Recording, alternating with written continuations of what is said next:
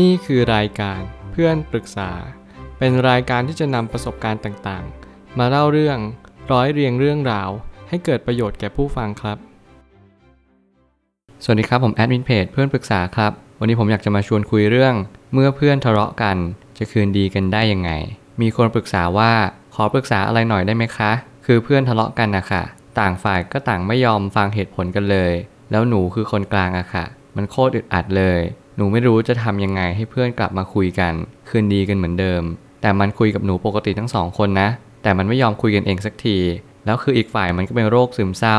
แต่มันเป็นแรกๆอะค่ะหนูเลยไม่อยากว่าเพื่อนไม่อยากให้อาการของเพื่อนมันดิ่งลึกไปกว่านี้อะค่ะอีกฝ่ายมันก็เชื่อมั่นในความคิดของมันถ้ามันคิดจะทำมันก็ทำเลยไม่มีใครห้ามมันได้คือมันโคตรแย่เลยอะแล้วหนูก็มีหลายเรื่องอยู่ในหัวหนู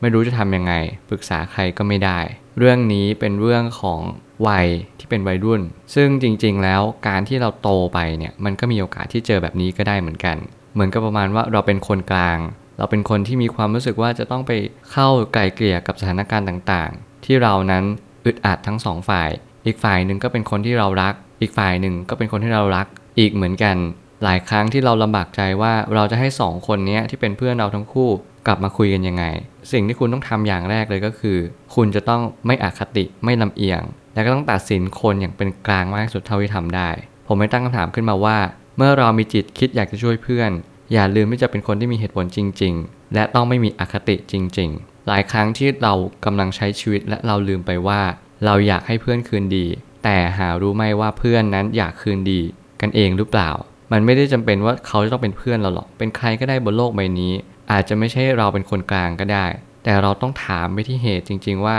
เขาต้องการคืนดีกันเองหรือเปล่าหลายครั้งเราไม่สามารถจะไปบังคับได้เลยว่าเราจะไปบอกเขาว่าเฮ้ยคืนดีกันสิทุกอย่างก็ได้จบไม่เห็นมีอะไรยุ่งยากเลยแต่หลายครั้งที่เราไม่ยอมคืนดีเพราะว่าต่างฝ่ายก็ต่างมีเหตุผลที่เข้ากันไม่ได้หรือเปล่าแล้วมันมีอะไรที่ซับซ้อนกว่าที่เรามองเห็นก็ได้ถ้าเพื่อนไม่มีปัญหากับเราก็ให้เราสบายใจได้ส่วนหนึ่งแต่ถ้าอยากให้เพื่อนชอบกันอาจจะเป็นไปไม่ได้เมื่อไหร่ก็ตามที่เรากำลังเป็นคนกลางคุณต้องเป็นคนกลางจริงจิตใจคุณต้องวางใจเป็นกลางด้วยคุณต้องมองว่าคนจะโกรธกันก็ต้องมีเหตุให้โกรธคนจะเลิกกันก็ต้องมีเหตุให้เลิกกันอย่าไปคิดว่าเราจะต้องช่วยเขาให้เขามีความสุขด้วยการมาคืนดีกันเท่านั้นบางทีความสุขการคืนดีมันอาจจะไม่ได้ใช่คำตอบของเขาในตอนนี้ก็ได้เมื่อไหร่ก็ตามที่เราพูดออกไป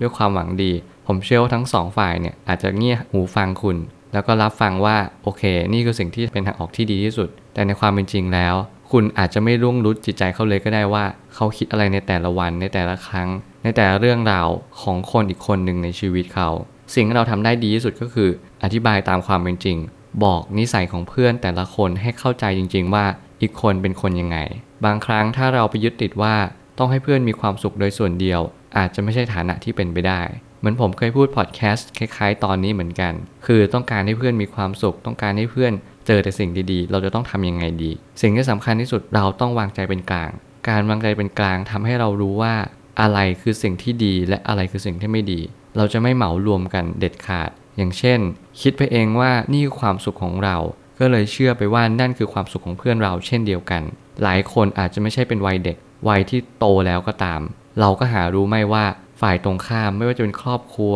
หรือว่าเพื่อนหรืออะไรก็แล้วแต่ล้วนแต่มีความสุขที่หลากหลายซึ่งแตกต่างกันออกไป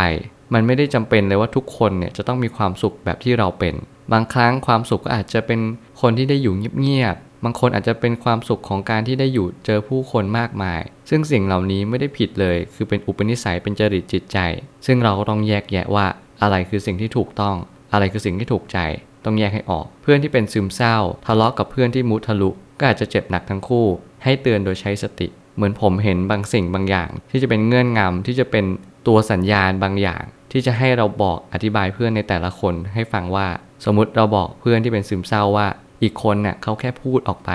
โดยที่เขาไม่ได้คิดคำนึงว่าเราจะรู้สึกยังไงมันหมายความว่าเขาไม่ได้คิดก่อนพูดเราอาจจะต้องกรองคำพูดเขาหน่อยว่าสมมติเขาพูดตรงเขาอาจจะเป็นคนแบบนี้อยู่แล้วก็ได้อยากให้ลองปรับเปลี่ยนมุมมองดูว่าคนที่มุทะลุเนี่ยเป็นคนที่ไม่มีจิตใจเกลียดแค้นใครแต่แค่เป็นคนที่พูดตรงๆขวานผ่าซากเท่านั้นเองและก็เวลาเราอยู่กับเพื่อนอีกคนหนึ่งที่มุทะลุเราก็ต้องบอกเขาว่าเฮ้ยแกอีกคนน่ะเป็นซึมเศร้านะ แกจะไปพูดตรงๆทุกอย่างไม่ได้แกจะไปพูดในสิ่งที่แกคิดทั้งหมดมันทำให้เพื่อนอีกคนหนึ่งเขารู้สึกแย่สิ่งเหล่านี้มันทำให้ทั้งสองคนเนี่ยพยายามเข้าใจซึ่งกันและกันคุณจะไม่จำเป็นต้องไปด่าแทนกันหรือว่าพยายามอยู่แล้วก็คลุกวงในว่าสมมติเพื่อนที่ซึมเศร้าบ่นเพื่อนที่มุทะลุคุณก็บ่นต่อว่า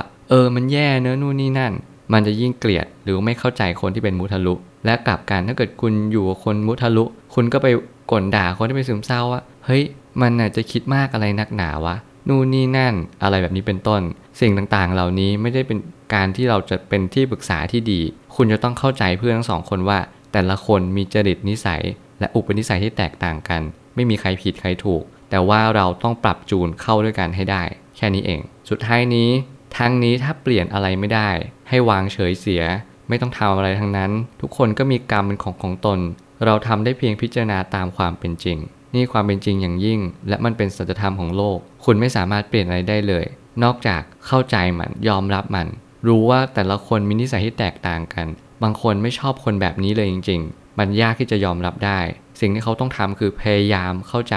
พยายามยอมรับคนตรงหน้าเพราะว่าคนหลายๆประเภทที่เราไม่ชอบมันต้องวนเวียนกลับมาเจอแน่นอนไม่ว่าตอนนี้หรือภายภาคหน้าก็ตามคุณจะต้องเรียนรู้ที่จะปรับตัวและก็เข้าใจคนในสังคมว่ามีความหลากหลายอย่างยิ่งถ้าเกิดสมมติคุณไม่สามารถเข้าใจแบบนี้ได้บอกเลยคุณหนีคุณผัดเปลี่ยนคนต่อให้คนนั้นเป็นคนที่ดีที่สุดในโลกเขาก็ย่อมมีข้อเสียเสมออย่าเพ่งเล็งในจุดที่มันไม่ดีแต่จงตั้งใจดูว่าเขามีดีอะไรบ้างและเราสามารถดึงอะไรมาใช้จากเขาได้บ้างผมเชื่อว่าทุกปัญหาย่อมมีทางออกเสมอขอบคุณครับ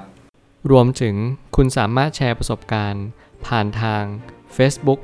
Twitter และ YouTube และอย่าลืมติด Hashtag เพื่อนปรึกษาหรือ Friend Talk ด้วยนะครับ